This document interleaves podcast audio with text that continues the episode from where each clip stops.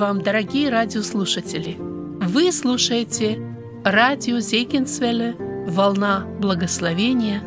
В этой радиопередаче вы услышите проповеди на разные темы. Сегодня мы продолжаем серию проповедей по посланию к евреям, говорит Андрей Павлович Чумакин, пастор Церкви Спасения.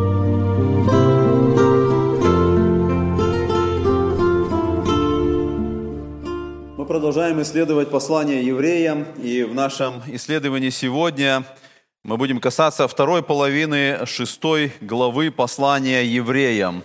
И вторая половина, мы будем рассматривать ее с 11 стиха, и эту тему мы можем назвать словами «якорь в шторме жизни».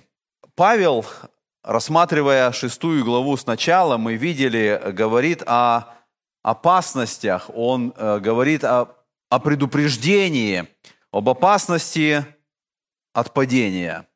Это серьезная опасность, которую он предупреждает здесь. Это реальная опасность, которая присутствует. И апостол Павел говорит вот об этих серьезных предупреждениях. Но начиная с 11 стиха, он переходит от вопроса а, обличения или предупреждения об опасности, он переходит к ободрению. И он начинает говорить о том, что он уверен, что те, кому он пишет, они в лучшем состоянии, что они понимают эту опасность, что они не будут подвергнуты вот этой серьезной опасности от падения от Господа, от Иисуса Христа, от веры. И для того, чтобы их ободрить, для того, чтобы у них было правильное основание, он говорит о надежде. И вот эта вся тема этой второй половины шестой главы – это надежда. И апостол Павел в конце вот этой главы, он называет надежду якорем. Именно поэтому э, я думаю, что это правильно э, эту часть этой главы вот именно так назвать – якорь в шторме жизни. Потому что Писание всегда важно, чтобы мы не просто рассуждали как-то теоретически или только о том, что было когда-то, когда Павел писал, нам важно, чтобы эти истины, которые мы находим в Писании, мы могли применять для себя в своей жизни. И когда мы видим, что апостол Павел говорит о надежде, мы понимаем, что это важно было тогда для этих евреев, которым писал апостол Павел, и мы понимаем, что это важно нам сегодня и сейчас. Потому что в жизни каждого из нас происходили в большей или в меньшей степени штормы жизни. Это самые различные могут быть штормы. И когда это происходит, для нас очень важно, чтобы мы имели основания, чтобы в этом шторме жизни было то, за что мы могли бы держаться. И апостол Павел показывает, что вот этот якорь в шторме жизни любого христианина – это надежда, которая есть, за которую нужно держаться. Потому что безнадежность – это страшная вещь. Безнадежность – это основная причина самоубийств, которые встречаются в жизни – когда человек не имеет какой-то надежды в будущее. Безнадежность – это когда человек осознает, что ничего в жизни не изменится к лучшему, ничего не исправится. И вот та ситуация, в которой он оказался, она просто ставит его в эту темноту. У него нету впереди никакой надежды. И это приводит человека к этим страшным решениям о самоубийстве, когда человек начинает осознавать, что смерть это лучше, чем продолжение жизни. Это безнадежность. Я смотрел вот основные такие утверждения, которые люди делают, когда они находятся в состоянии э, отсутствия надежды. Они говорят, лучше не будет. Люди говорят, мои проблемы никак не решатся. Люди говорят, я никогда не буду счастлив. Люди говорят, я просто уже сдался, я, я не хочу даже что-то предпринимать. Люди говорят, у меня нет никакой надежды. Люди говорят, что в будущем будет только хуже. Люди говорят, все катится просто в пропасть. Вот это состояние безнадежности, когда у людей нету никакой надежды на то, что можно что-то исправить, можно что-то изменить. И сатана доводит человека вот до такого состояния, когда люди готовы окончить свою жизнь самоубийством. Не всегда это вот в таком э, критическом состоянии, но иногда вот состояние безнадежности, оно бывает у супругов. Когда супруги теряют надежду, они приходят к разводу. Когда родители теряют надежду в воспитании детей, они просто опускают руки в отношении, может быть, когда дети в подростковом возрасте, когда они не видят, что что-то можно исправить, у них нет вот какого-то пути для исправления. Это все состояние, когда нет надежды, когда не, неизвестно, на что положить эту надежду, каким образом иметь основания надежды. Описание показывает, нам нужна надежда. В этой жизни, в которой мы живем, в ситуации, когда, когда греха много, когда плоть влияет на человека, когда ситуации семейные, ситуации вот в жизни, в окружении, человеку нужна надежда, чтобы он держался за эту надежду, чтобы у него не было безнадежного состояния, но чтобы было за что держаться, чтобы двигаться вперед и знать, и иметь уверенность, что будет изменение, будет улучшение, или будет то, что Писание говорит, благословение. Как-то один американец приехал в Россию, был преподавателем там, и э, вот он заметил, как он не старался э, быть похожим на всех остальных людей, а люди все равно видели и четко распознавали, что он американец. И он уже начал спрашивать вот у тех, кто э, принимали его, он говорит, ну как, как люди узнают это? Вот что у меня? Я пытался и одеться так, как все остальные одеваются, и, и каким образом э, люди все равно узнают по мне, что э, я американец. И эти хазива, в которых он остановился, они ему сказали, твое лицо. Они говорят, в твоем лице есть надежда. И это очень важный момент – Действительно, люди, я не говорю о какой-то конкретной стране, но иногда и у людей, живущих в определенных странах, нету надежды, когда нету какого-то улучшения в экономике, в жизни, вот в отношении семьи своей, когда какая-то обреченность. И мы, как христиане, мы вот должны быть в состоянии этого человека, имея надежду, мы как раз должны быть в том положении, когда эта надежда есть в сердце – когда эта надежда есть на лице, когда мы понимаем, что у нас есть этот свет, у нас есть этот путь. И что бы ни происходило вокруг, что бы ни происходило в жизни, э, в нашей, в ситуации, мы точно знаем, что мы можем уповать на Господа, мы точно знаем, что э, Господь дарует нам надежду, и мы найдем вот этот выход. Итак, мы с вами э, будем рассматривать, давайте мы откроем и прочитаем этот отрывок, и потом будем касаться вот, э, последующих э, стих за стихом. Я прочитаю с 11 стиха и до конца этой главы, и потом мы будем рассматривать отдельности каждую, э, каждый стих. Шестая глава с 11 стиха. «Желаем же, чтобы каждый из вас для совершенной уверенности в надежде оказывал такую же ревность до конца, дабы вы не обленились, но подражали тем, которые верою и долготерпением – наследует обетование. Бог, давая обетование Аврааму, как не мог никем высшим кляться, клялся самим собою, говоря, «Истина, благословляя, благословлю тебя, и размножая, размножу тебя». И так Авраам, долготерпев, получил обещанное. Люди клянутся высшим, и клятва в удостоверение оканчивает всякий спор их – Посему и Бог, желая преимущественнее показать наследникам обетования непреложность своей воли, употребил в посредство клятву, дабы в двух непреложных вещах, которых невозможно Богу солгать, твердое утешение имели мы, прибегшие взяться за предлежащую надежду, который для души есть как бы якорь, безопасный и крепкий, и входит во внутреннейшее за завесу, куда предтечью за нас вошел Иисус, сделавшись первосвященником навек по чину Мелхиседека. Прежде чем нам коснуться вот этих текстов, я думаю, что нам будет полезно, чтобы мы еще раз могли посмотреть на общую схему нашего послания, для того, чтобы мы увидели, каким образом вот мы подошли к этому тексту. Если вы помните послание евреям, вот мы рассматривали с вами э, эта схема, которая показывает, вот сейчас мы находимся в этом разделе с э, 5 по 7 главу,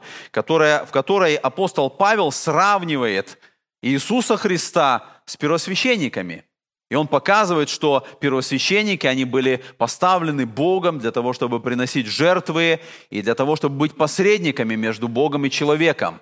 И апостол Павел показывает, что Иисус Христос – это лучший первосвященник по той причине, что ему не нужно было приносить жертву за самого себя. И он вечный первосвященник. И поэтому он первосвященник по чину Мелхиседека, в отличие от чина Аарона.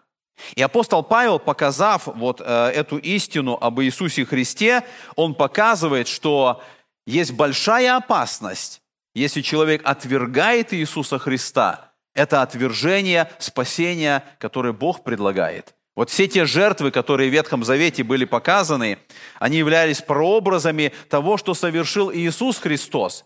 Поэтому если человек отвергает Иисуса Христа как первосвященника, который выполняет это посредничество, который принес себя в жертву, это опасность отвержения спасения и состояния погибели. И поэтому я сказал, что апостол Павел, показав как бы вот эту опасность, он подходит к вопросу надежды. И мы с вами прочитали вот э, первый э, текст, который мы рассмотрим, это 11 стих, посмотрите, он говорит, «Желаем, чтобы каждый из вас для совершенной уверенности в надежде оказывал такую же ревность до конца». В этом тексте мы видим, что апостол Павел показал, что он уверен, что евреи, которым э, он пишет это послание, они понимают опасность от падения. И он говорит, что мы желаем, чтобы вот в том состоянии, в котором вы находитесь, а предыдущие стихи, он говорит, что Бог не, не праведен, Он помнит ваш труд любви, Он помнит ваше служение. И он говорит, но мое желание, чтобы у вас, как он здесь говорит, была совершенная уверенность в надежде. Как-то я читал одну историю, что э, в Америке, в одном небольшом городке, э, было принято решение построить дамбу. Огромная дамба, которая должна была э, перекрыть реку и стать вот этой электростанцией.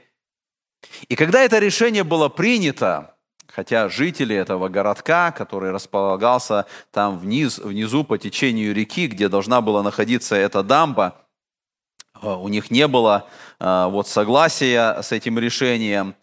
И э, когда они узнали о том, что все-таки решение принято и дамба будет построена, стало что-то удивительное происходить в этом городе. Потому что по плану, когда дамба должна быть построена, этот маленький городок, он должен быть убран. И жители этого городка должны были бы быть переселены в совершенно другое место – и вот когда это стало известно, что все-таки дамба будет построена, в городке стали происходить вещи, когда люди перестали ремонтировать свои дома, красить заборы, заботиться о том, чтобы как-то что-то сделано было. То есть люди поняли, что нету никакого смысла. У людей была утрачена надежда – и мы видим, что когда эта надежда была утрачена, это прилог к действиям, что нету никакого смысла заботиться о доме, подстригать траву, что-то делать, потому что все равно, если не сегодня, то через какое-то время этот городок будет убран. Мы все равно отсюда уедем, мы все равно будем жить в каком-то другом месте. И вот это как раз показывает, что когда человек теряет надежду, это начинает отражаться в его жизни – и апостол Павел, поэтому он говорит, что я желаю, чтобы вот то служение, которое вы совершали, тот труд любви, который был у вас, чтобы он продолжался, чтобы вы оказывали ту же самую ревность до конца.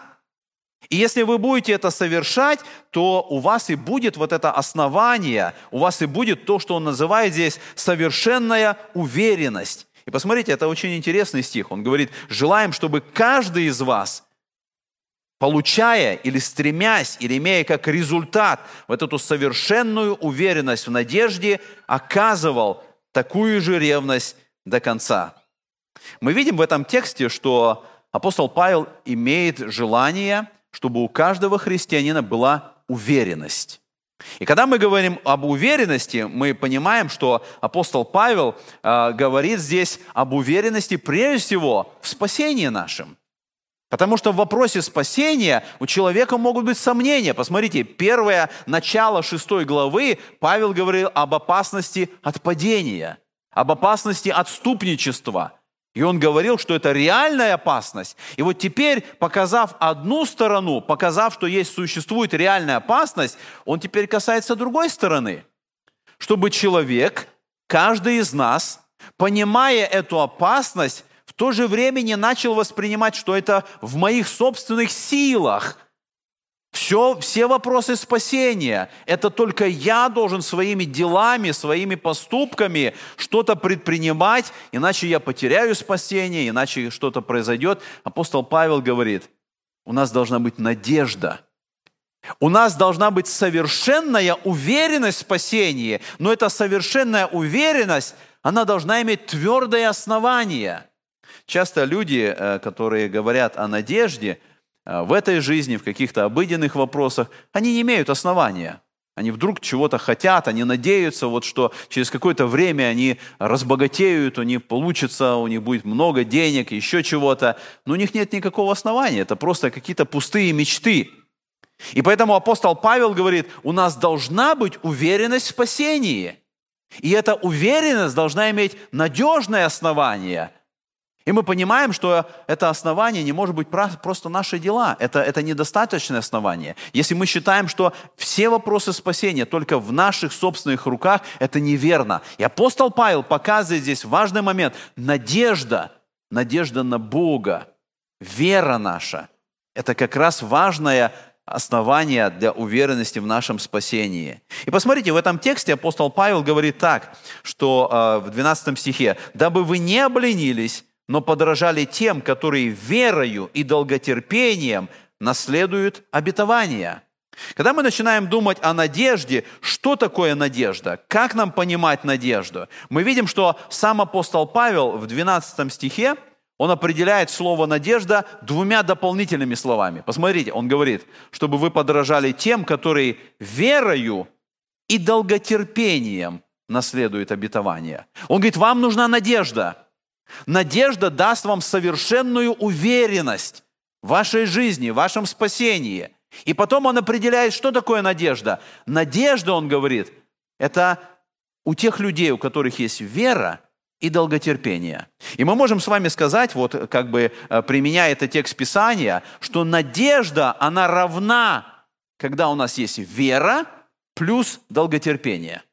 Вот это две важные составляющие надежды, когда мы верим, когда мы верим в Бога, когда мы верим в Его Слово, когда мы верим в Его обетование, и плюс мы добавляем долготерпение. Потому что не всегда то, что обещает Господь, мы получаем в этот же момент. Нам нужно терпение. Мы верим, что Бог обещал, и Он сделает. Мы верим, что обещал нам что-то дать, и Он даст. Но Он не всегда дает тогда, когда нам хочется. У Него есть свое время. У Него есть то, когда Он даст действительно это. И поэтому мы видим, что апостол Павел, он показывает здесь, он говорит, что надежда, она проявляется, когда у нас есть вера и долготерпение. И вот в этих двух стихах, которые мы с вами рассматриваем, мы можем увидеть, что он говорит о необходимости надежды. Он показывает, что каждому христианину необходимо иметь надежду. И когда у нас нет надежды, тогда мы оказываемся вот в этом состоянии темноты, когда мы не видим впереди будущего, когда у нас не за что держаться. И поэтому первый вот этот момент в двух стихах апостол Павел как раз говорит об этих важных моментах – о необходимости нашей надежды. Давайте прочитаем следующие несколько стихов. Это 13, э, э, с 13 по 15 стихи. «Бог, давая обетование Аврааму, как не мог никем высшим клясться, клялся самим собою, говоря, истинно благословляя, благословлю тебя и размножая, размножу тебя». Первый апостол Павел сказал, у каждого христианина должна быть надежда. У нас есть необходимость надежды. Второе, что он говорит здесь, он дает пример надежды. Посмотрите, он приводит Авраама. И он приводит Авраама как пример человека, который имел надежду, в жизни которого это особо проявилось. И мы помним с вами э, в истории э, в жизни Авраама те 25 лет, когда он надеялся и верил. Когда Господь дал ему обетование – когда ему было 75 лет, но потом до 100 лет ему нужно было ждать, ему нужно было э, быть уверенным, что Господь действительно совершит и исполнит то слово, которое Он сказал. Но что здесь интересно, когда мы читаем с вами 14 стих, в 14 стихе апостол Павел берет цитату из э, книги «Бытие», из истории Авраама. И вот эти слова «истинно благословляя, благословлю тебя», эти слова Господь сказал не тогда, когда а, Он сказал Аврааму, выйди из Ура Халдейского Не тогда даже, когда Господь обещал ему дать сына, и он долгое время ждал. Если мы с вами читаем 22 э, главу книги «Бытие», эти слова Господь произнес тогда, когда он испытывал Авраама. Когда он сказал Аврааму, чтобы он взял своего сына, принес его в жертву, и мы видим, мы читаем с вами сказано, что Авраам так и поступил, он взял сына своего, он связал его, он положил его на жертвенник. И вот тогда, когда Господь испытал его, когда Господь остановил его, он произносит эти слова, и он говорит, так как ты не пожалел сына своего, то я, благословляя, благословлю тебя. И мы видим, что у Авраама был вот этот момент надежды, и послание евреям говорит нам об этом. Его вера в этом открывается. Он был уверен, что Бог даже из мертвых воскресит Исаака. И он надеялся, что то, что Господь сказал, что именно от Исаака будет ему потомство. Его надежда на это, она была связана с верою, и мы видим, что он становится примером вот этой надежды, которую здесь апостол Павел употребляет. И мы берем этот пример для себя, и мы, мы можем сказать, не всегда в нашей жизни вот Господь так нас испытывает, как Авраама. Я не думаю, что в кого-то из нас вот были такие моменты, когда Господь говорил, самое дорогое, самое дорогое отдай мне. Но тогда, когда происходят вот эти штормы жизни, когда нам трудно, когда нам тяжело, нам нужна надежда, чтобы мы уповали на Господа. И поэтому мы можем иметь совершенную уверенность, и здесь важная причина, по которой показана нам в этом тексте Писания, потому что Бог никогда не изменяет своим обетованиям. Господь говорит, Господь дает это обетование, посмотрите, в 13 стихе мы прочитали, Бог, давая обетование Аврааму, Бог дал обетование. Какое это было обетование? Что у тебя будет сын, и что через этого сына будет поколение, величайшее обетование, которое Господь дал Аврааму, что именно через Исаака в будущем придет Мессия. Это было величайшее обетование, которое Господь дал Аврааму. И, и мы видим, что Авраам верил, что если Бог сказал это слово, если Бог дал это обетование, это обетование обязательно исполнится. И это для нас большой пример, что мы можем иметь совершенную уверенность. Если Бог нам говорит обетование, Бог никогда не отменяет своих обетований. Бог никогда не изменит свои обетования. Об Аврааме написано в 4 главе послания римлянам. Он сверх надежды поверил с надеждою, и через это сделался отцом многих народов. Посмотрите, как вера связана с надеждою. Авраам – это пример веры. Но Павел в этой же 4 главе, он говорит, сверх надежды поверил с надеждою. И поэтому он становится для нас примером. И Бог исполнил это обетование – с одной стороны, мы знаем, что именно и через Исаака, и потом через Иакова пошла эта линия, через которую в конечном итоге пришел Христос. А с другой стороны, мы с вами читаем уже в 25 главе Евангелия, в 25 главе книги «Бытие», что когда Авраам умер в возрасте 175 лет, он уже был отцом нескольких народов через Измаила. И там в 25 главе сказано, 12 князей племен их это были сыновья Авраама. Он действительно э, уже при жизни он получил вот это исполнение обетования, когда он видел, что он действительно стал отцом многих народов. И в этом как раз для нас пример. Когда мы с вами смотрим послание евреям, в 11 главе сказано об Аврааме, «И потому от одного, и притом омертвелого, родилось так много, как много звезд на небе, и как бесчислен песок на берегу морском. Знаете, что интересно в этом тексте? Этот текст утверждает исполнение обетования. Потому что в бытие Бог сказал обетование, что так произойдет. Он сказал Аврааму, посмотри на небо, столько, сколько звезд на небе, столько будет у тебя потомков. Посмотри, столько, сколько песка, столько у тебя будет потомков. И это обетование. А 12, 11 глава евреям утверждает, что это исполнилось. Что от него родилось так много, как звезд на небе и как песка. То есть мы видим, что Бог дает обетование, и Писание говорит, Он исполняет обетование. Он выполняет то, что Он однажды обещает. И поэтому для нас это большой урок, когда мы смотрим вот на эти два стиха. Это пример, я сказал, это пример надежды в Аврааме. Для нас урок в том, что еще не было такого человека на земле, который бы начал доверять Божьим обетованиям и в конечном итоге разочаровался. Для нас это большой урок. Мы понимаем, что Бог не всегда сразу исполняет то, что Он обещает, но мы можем точно знать, что Он исполнит свое время. Тогда, когда Господь знает. И, может быть, мы не получим ответа и даже при жизни, так как многие герои 11 главе Откровения, о них сказано, что они не получили обещанного – и даже если при жизни мы не получим исполнение тех обетований, Господь дает нам обетование, что мы все равно получим в воскресении, в вечности, в жизни вечной, в небе. Господь исполнит все обетования. И для нас это большой урок, когда мы смотрим, например, Авраама. Мы пойдем с вами дальше, и давайте прочитаем а, следующую часть 16 по 18 стихи. Здесь сказано, «Люди клянутся высшим, и клятва в удостоверение оканчивает всякий спор их. Посему и Бог, желая преимущественнее показать наследникам обетования непреложность своей воли, употребил посредство клятву. В этом тексте для нас интересно в 17 стихе увидеть это слово «посему и Бог, желая показать». Вот это слово в этом стихе, что Бог что-то желает сделать, говорит о том, что у Бога есть какая-то цель. У Бога есть желание, у Бога есть какая-то цель, и в этом стихе мы видим, что цель Бога – показать наследникам обетования, то есть нам с вами, показать непреложность своей воли. Что такое непреложность воли Божией?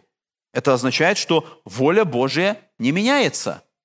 Если Бог принимает решение, если Бог дает обетование или обещание, Бог не меняет свою волю. Бог обязательно выполняет это – и поэтому мы видим, что вот здесь как раз это обетование, о котором идет речь. Нам важно понять, что это за обетование.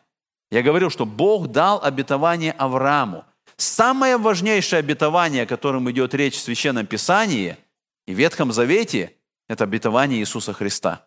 Это обетование пришествия Спасителя. Это обетование спасения через Мессию.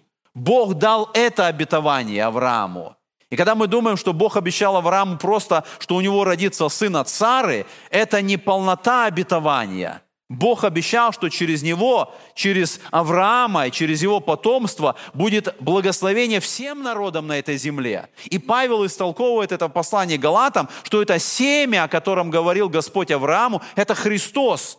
И Авраам уверовал в это, что через него, через его потомство, через его семя однажды придет Мессия – Почему апостол Павел берет Авраама как пример оправдания по вере? И он говорит, Авраам для всех нас – это пример оправдания по вере, потому что он уверовал. И он уверовал не только в то, что у него будет сын, он уверовал в Иисуса Христа, который должен прийти и быть его потомком. И вот это обетование, о котором мы читаем в Священном Писании – и поэтому Господь показывает, что Он желает показать непреложность своей воли в обетовании, в том, что Он желает спасения нам. Когда Господь говорил Аврааму, что через потомство твое придет благословение на все народы, это Он говорил, что однажды придет Христос, в котором будет спасение для каждого человека. И Бог желает показать непреложность своей воли. В этом воля Божья – в этом Господь показывает и открывает свое обетование, что Он предлагает спасение всем людям через Иисуса Христа, которого Он обещает. И мы читаем здесь с вами в 18 стихе написано «дабы в двух непреложных вещах».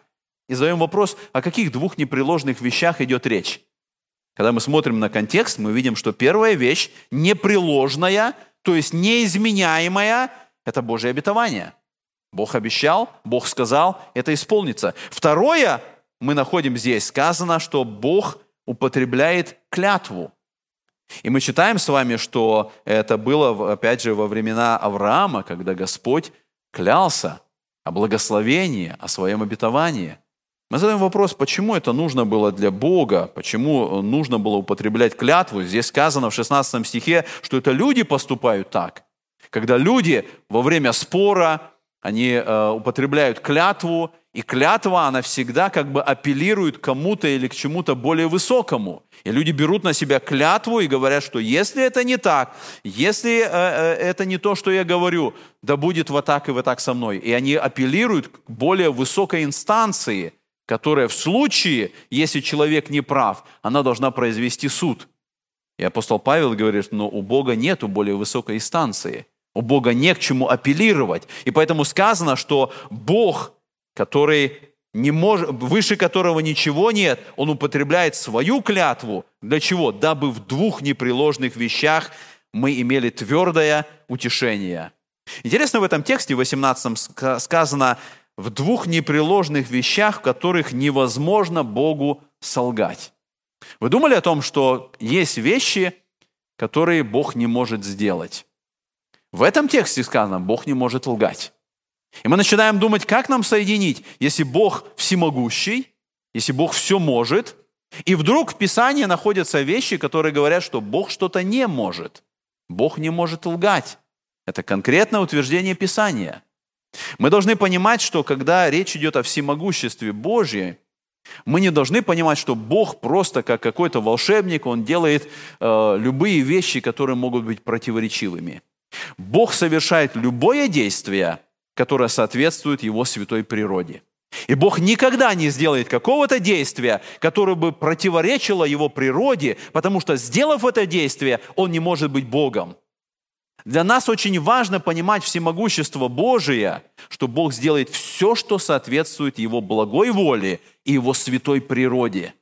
В этом Бог и открывается как всемогущий. Если Он желает что-то сделать, это соответствует Его природе. Если Он принимает решение, чтобы это сделать, нету никакой причины, которая бы противодействовала Богу и Его воле и Его решению. Мы читаем с вами в 22 главе книги «Бытие», когда Господь э, употребляет эту клятву, говоря Аврааму с 16 стиха, Он говорит, «Мною клянусь, — говорит Господь, что так как ты сделал сие дело и не пожалел сына твоего, единственного твоего, то я, благословляя, благословлю тебя и умножая, умножу семя твое, как звезды небесные, и как песок на берегу моря, и овладеет семя твое городами врагов твоих, и благословятся в семени твоем все народы земли за то, что ты послушался гласа моего». Мы начинаем думать, какое отношение вот это обетование имеет э, э, к евреям или к нам – Авраам уверовал в Иисуса Христа, в это обетование. Точно так же евреи, которым Павел пишет свое послание, они стояли перед опасностью отвернуться от Христа, вернуться в иудаизм. И Павел показывает, вам нужна надежда, и надежда только в Иисусе Христе. И надежда только в обетовании, которое Бог дал об Иисусе Христе. И точно как евреи, и мы находимся в этом положении – для того, чтобы не отпасть, не отвернуться от Господа, мы должны понять, наша надежда только в Иисусе Христе, только в Нем спасение, только в том обетовании, которое Господь дал для того, чтобы мы держались Его. И Господь дает нам вот подтверждение этого обетования. Это Дух Святой, который в сердце нашем. Мы читаем во второй, в первой главе послания Ефесянам, что Дух Святой – это залог наследия нашего – Всякому возрожденному Господь дает Дух Святой, который в сердце нашем. И Писание говорит, это залог, залог того большего, что Господь желает дать нам, залог наследия, которое Он предлагает нам.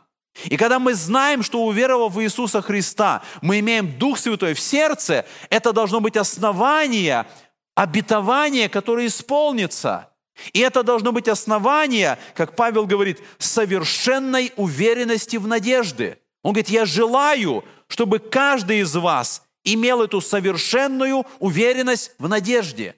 Чтобы, имея это Божье обетование и Дух Святой, который в сердце нашем, мы имели уверенность в нашем спасении, что Господь действительно простил нас – он действительно желает исполнить свое слово. Он желает исполнить это обетование. И поэтому мы, уповая вот на это обетование, имеем твердое основание в той надежде, которую мы имеем. И поэтому вот в этих в двух стихах, которые мы прочитали, 16 по 18, здесь идет речь об основании нашей надежды.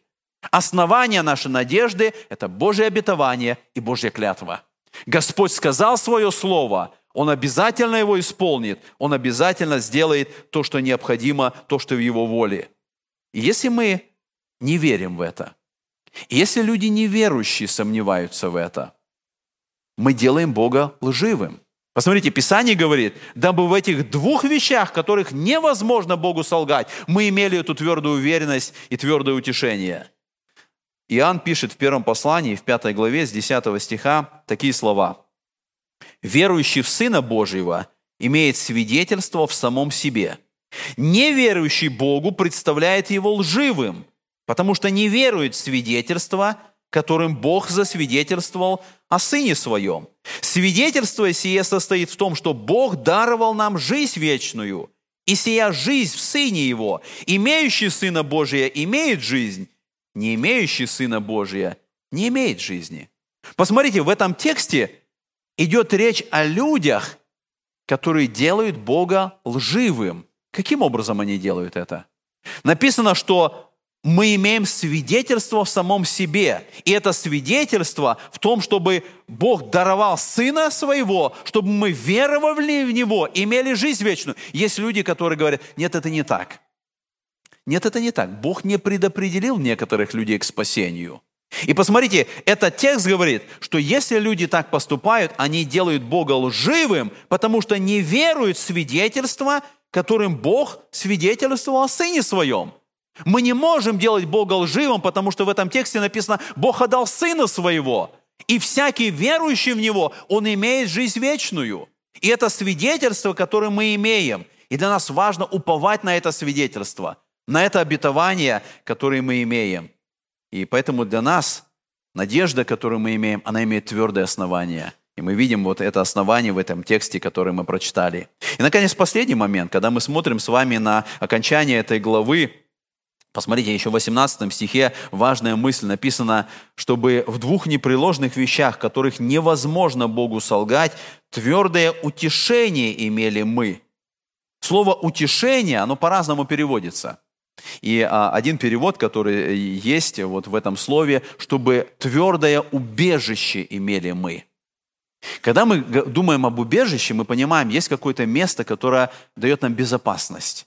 И апостол Павел говорит, когда мы думаем о Божьем обетовании, о Божьей клятве, о Божьей непреложной воле для спасения, мы можем найти безопасное убежище. И это безопасное убежище, оно в Иисусе Христе – и посмотрите, апостол Павел говорит вот о всех этих обетованиях, о воле Божией. Он говорит о том, что Бог обещал и клялся. Для чего? Чтобы мы в Иисусе Христе нашли безопасное убежище. Чтобы мы знали, что находясь в Иисусе Христе, мы будем действительно иметь уверенность в спасении. Бог совершит в нашей жизни то, что в Его воле. Но в этом 18 стихе есть еще одно важное слово. Посмотрите, чтобы твердое утешение имели мы, прибегшие взяться за предлежащую надежду. Мы уповаем на Божье обетование, но Писание говорит, но нам необходимо взяться за эту надежду. Предлежащая надежда, буквально, если мы э, вот это слово смотрим, здесь написано, что это надежда, которая вот она перед нами открыта. Она лежит как бы перед нами, предлежащая надежда. То есть Павел показывает, говорит, я вот вам показал надежду, необходимость надежды, основание надежды. Он говорит, она перед вами, эта надежда. Что нам необходимо сделать? Необходимо взяться за эту надежду. И когда мы беремся за эту надежду, Павел говорит, мы находим убежище в Иисусе Христе. Мы оказываемся в Нем. Мы получаем спасение, мы получаем место во Христе. И это безопасное место – это дает нам уверенность в нашем спасении. Только тогда мы, уповая на Божие обетование, на Его непреложную волю, на все, что Господь сделает, когда мы действительно беремся за эту надежду и находим наше место в Иисусе Христе. Давайте прочитаем окончание этой главы, это 19 и 20 стихи. Здесь сказано, чтобы мы взялись за предлежащую надежду, которая для души есть как бы якорь безопасный и крепкий – и входит во внутреннейшее за завесу, куда предтечью за нас вошел Иисус, сделавшись первосвященником навек по чину Мелхиседека. Когда мы думаем о якоре, мы можем представить себе корабль, который нуждается в якоре, особенно тогда, когда идет шторм, для того, чтобы этот корабль не разбило о рифы или о камни. Нужен якорь, который держит этот корабль.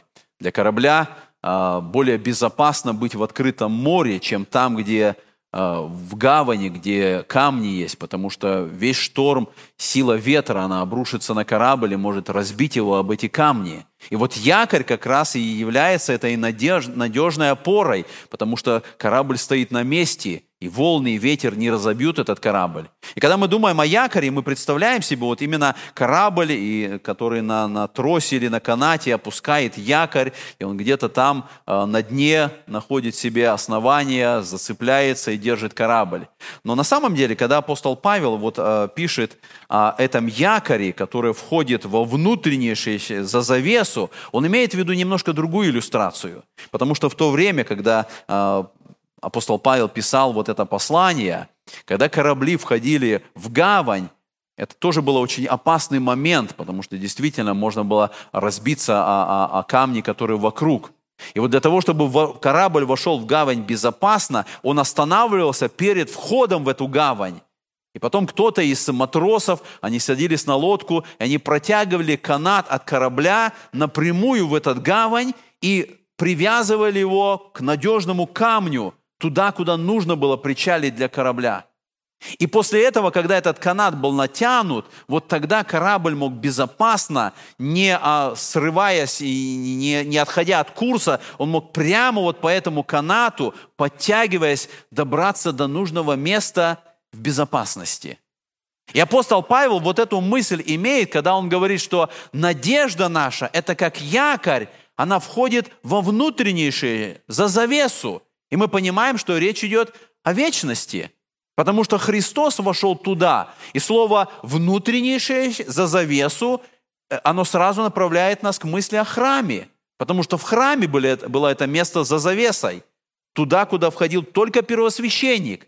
И это место в святом святых, оно понимало, что это место присутствия Бога. Только первосвященник может войти туда. Но Христос, сказано, Он вошел в самое небо. Он вошел туда за завесу, куда мы пока что не можем войти. Каким образом мы можем попасть туда? Мы можем сегодня уже, находясь здесь, среди штормов жизни, попасть туда нашей надеждою. Потому что наша надежда, как якорь, она туда, она, она заякорена там в вечности. Подобно как этот корабль, он имеет этот трос к надежному кораблю. И корабль может пройти в эту гавань безопасно. И вот посмотрите, апостол Павел говорит, что для души надежда – это как бы якорь безопасный и крепкий. Она входит туда, куда вошел Христос. Почему апостол Павел здесь говорит о том, что э, нам важно, что Христос вошел туда? Потому что Христос, войдя в небо, Он стал нашим первосвященником. Он продолжает эту мысль. Он стал первосвященником по чину Мелхиседека – не тот первосвященник, который, как Аарон и другие, сами были греховными, им нужно было за себя жертву приносить. Первосвященник по чину Мелхиседека – это совершенный священник, это вечный священник. Он вошел туда, чтобы за нас ходатайствовать перед Богом. И когда мы это понимаем, во время шторма жизни здесь на земле, что там есть первосвященник, который за меня ходатайствует. Для нас это надежда, для нас это упование – мы знаем, что этот якорь, он там. И мы, как корабль, мы безопасно проходим этим штормом, чтобы достигнуть этого места и быть там в вечности, где находится наш Господь.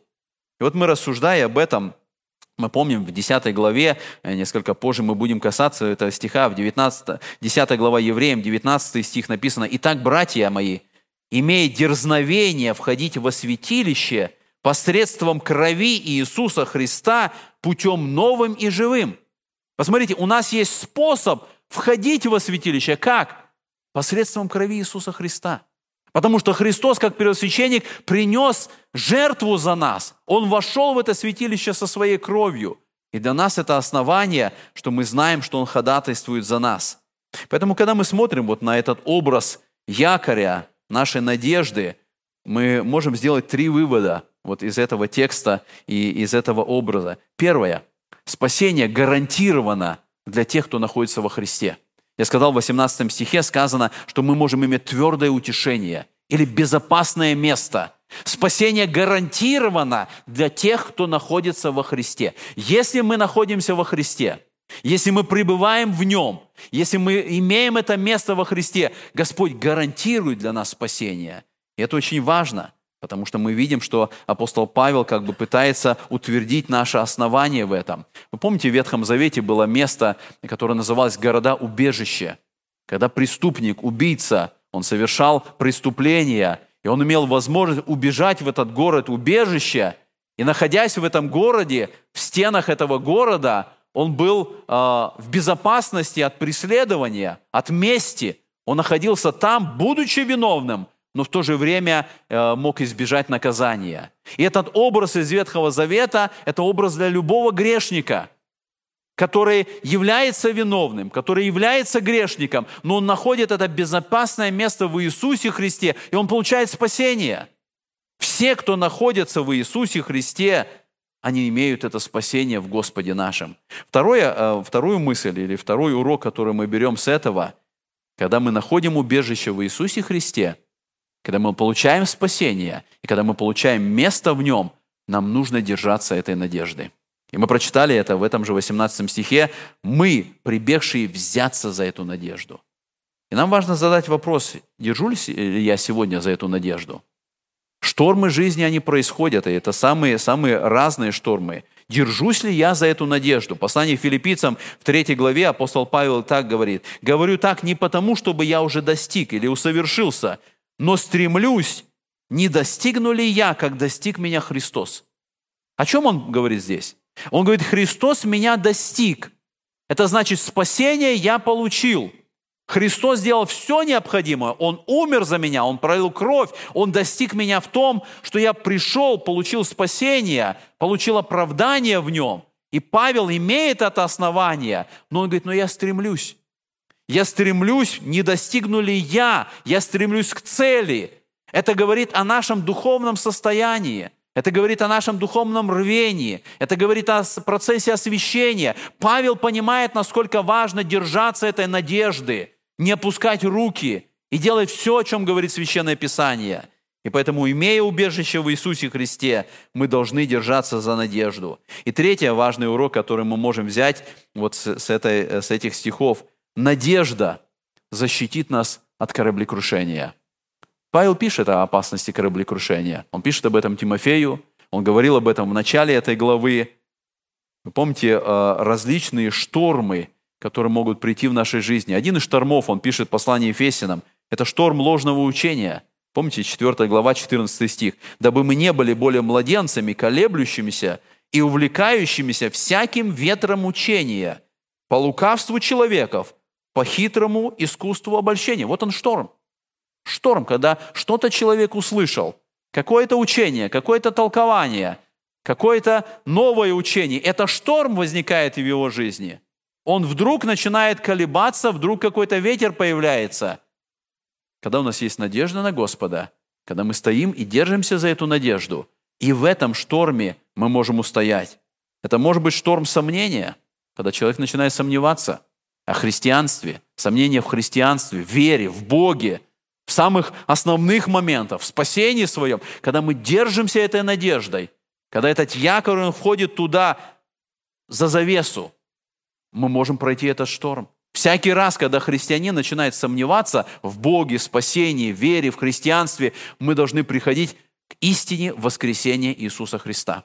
Потому что Писание говорит, что если Христос, не воскрес, если Христос не воскрес, вера ваша тщетна. Мы всегда должны вспоминать о том, что Христос воскрес из мертвых.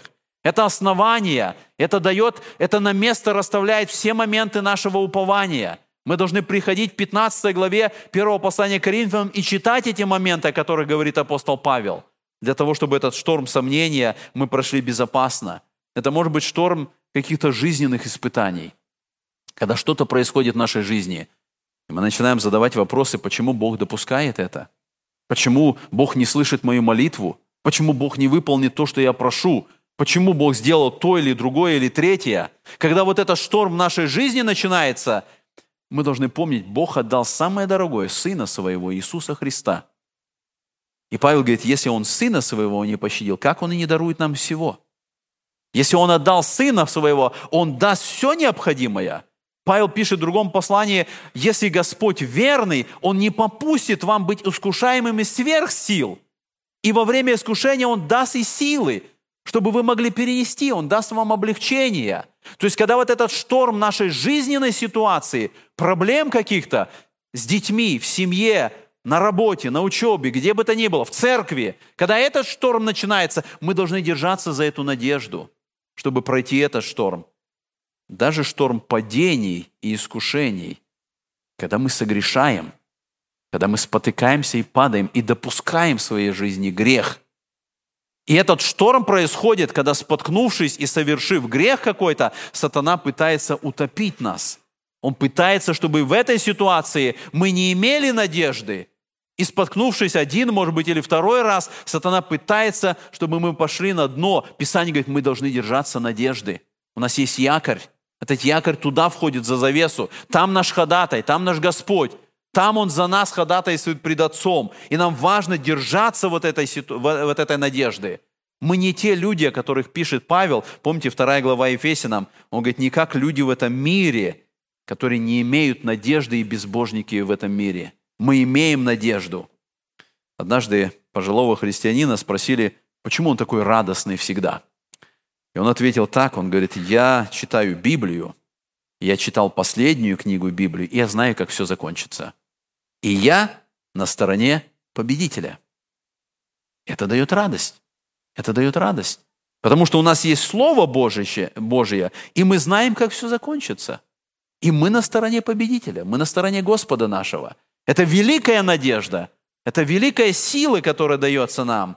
И мы понимаем, что наша надежда, вот все самое э, главное, что Павел хочет показать в этой главе, наша надежда не на самих себя. Если бы мы надеялись просто на себя, на свои силы, мы бы никогда не устояли, мы бы никогда не получили. Наша надежда на Господа. И как важно понять, что люди в этом мире, они имеют надежду на что-то земное. Люди надеются на свое богатство, на свою работу, на здоровье, на силы, на детей своих, на, на образование свое. Они возлагают надежды. Если мы на это возлагаем надежду, у нас нет никакой надежды. Наша надежда не на нас и на не обстоятельства, наша надежда на Бога. И это самая крепкая надежда. Это самый надежный, как написано, якорь крепкий и безопасный.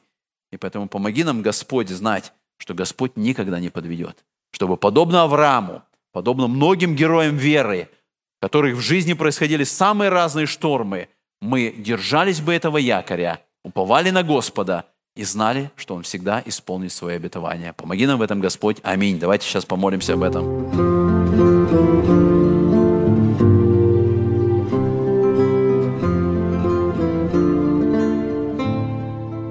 Вы слушали радио Зегенсвелле «Волна благословения» город Детмалт, Германия.